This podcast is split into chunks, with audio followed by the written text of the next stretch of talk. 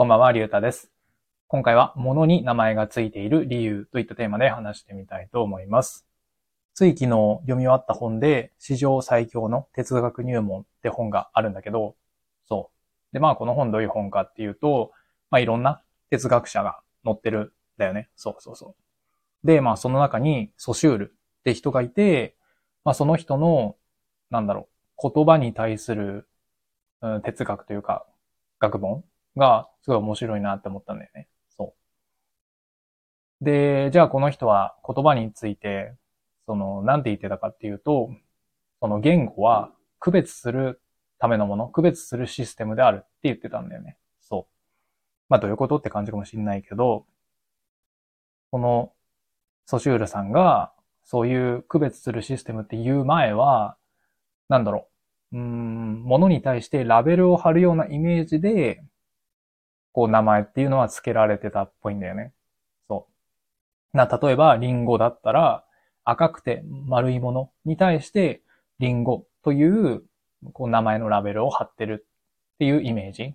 そう。じゃあ、そのソシュールさんが言う区別するためのシステムっていう、その考え方はどういうものかっていうと、えっ、と、まあ、例えば、この本の中に書かれてたのは、えっ、とね、ちっちゃい石が何個か写った写真というか画像がこの本の中に書かれてたんだけど、まあそのちっちゃい石の形は、えっ、と、三角形、こう角が丸まった三角形だったりとか、まあ四角かったりとか、ひし形っぽかったりとか、まあそういういろんな形のちっちゃな石が、こう何個か描かれてる、その写真が載ってて、そう。でもそれをさ、僕たちが見たときはさ、えっ、と、それをさ、一個一個名前がついてるわけじゃなくて、もう石っていう名前じゃん。もうすべてを含めて石。そう。それは区別する必要がないから。そう。じゃあ区別する必要がある場合ってどういう時かっていうと、それもこの本の中に書かれてた写真で言うと、まずリンゴがあるじゃん。リンゴがあって、で、その横に、なんだったかな。なんかスイカ。で、その横にオレンジみたいな。これらすべてっていうのは、まあ名前がついてるよね。スイカ、リンゴ、オレンジ。で、名前がついてるのは、それはなぜかっていうと、その、なんだろう、くくりの中で区別する必要があるから。まあそれをまとめて呼ぶとしたらなんだろうね、フルーツとかになるかもしれないけど、そう。それをなんか石みたいにフルーツとは呼ばずに、なんだろうね、一つずつ名前がついてる。リンゴとか。それは他のものと区別する必要があるというか、区別した方がいいから。うん。なぜなら、僕たちはその、えーっと、リンゴとかスイカとかオレンジとかを区別して、こう食べたりするわけだよね。そう。だから、区別しといた方が、うん、恩恵が大きい。だからこそ、うんと、そういうふうに区別した名称がついてる。うん。なんか、なかなか説明が難しいんだけど、なんとなくニュアンスが伝わればいいなと思うんだけど。そう。だから区別してメリットがあるというか、区別する必要があるものを名前つけてるみたいなイメージ。そう。だから、えっ、とね、他にこの本の中で書かれてたのは、日本だったらさ、あの昆虫のさ、えっ、と、蝶とガあるじゃんそう。僕は虫嫌いだからあんまりこう呼びたくはないんだけど、そう。でもその二つってまあ似てるっちゃ似てるじゃん。その蝶とガって。そう。でも日本人はまあ区別してる。でもこれはフランスだと区別されてなくて、えっと、パピヨンっていう名称一つだけらしいんだよね。そうそうそう。そんな感じでなんか区別する必要があるものは区別される。それは国によっても違ったりするみたいなね。そう。逆にじゃあ海外で区別されてて、日本で区別されてないものが何か、えー、っていうと、まあ、この本に同じく書かれてたのは、なんか、どこだったかな？アメリカだったかな？違ったかもしれないけど、なんか、とかだと、なんか茶色いウサギと白いウサギはなんか区別して呼ばれてるらしいんだけど、そう。でも日本だったら、まあ言っちゃえば、何？ウサギじゃん。それはウサギじゃん。そうそうそう。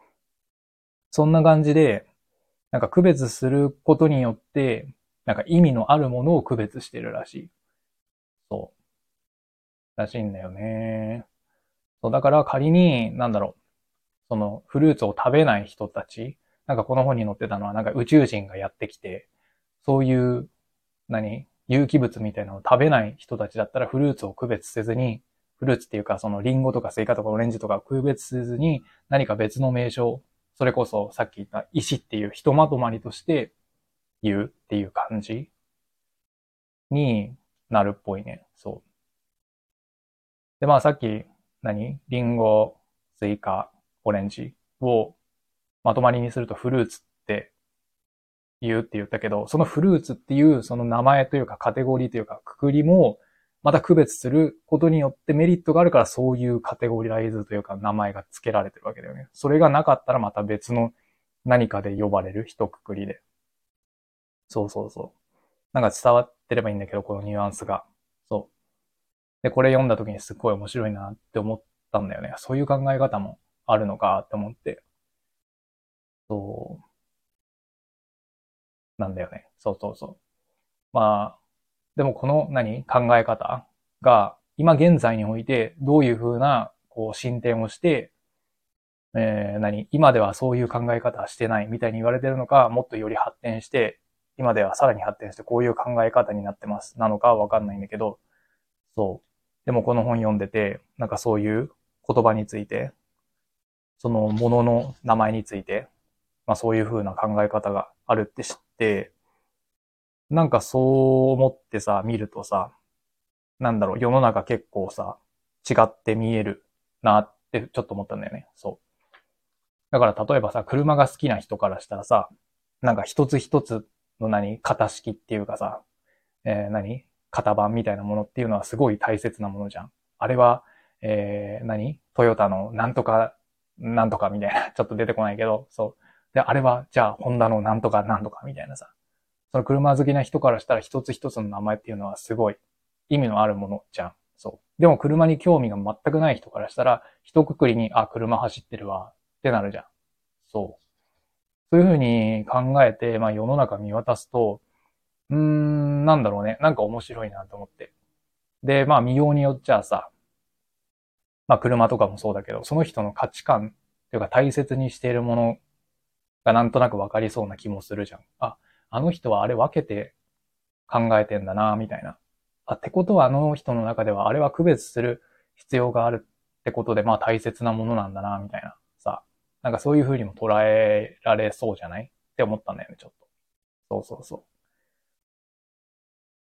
そう、だからね、そういう風な考え方あるんだって思って、ちょっと面白いなって思ったから、今日そんな話をしてみたかったんだよね。そう。まあ、ちゃんとうまく説明した自信はないけど、できた自信はないけど、そう。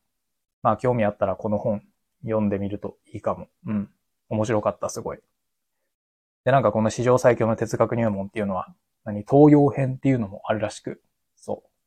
また読んでみようかなって思ってる。うん。そんな感じかな、今日は。はい。最後まで聞いてくれてありがとうございました。じゃあまた。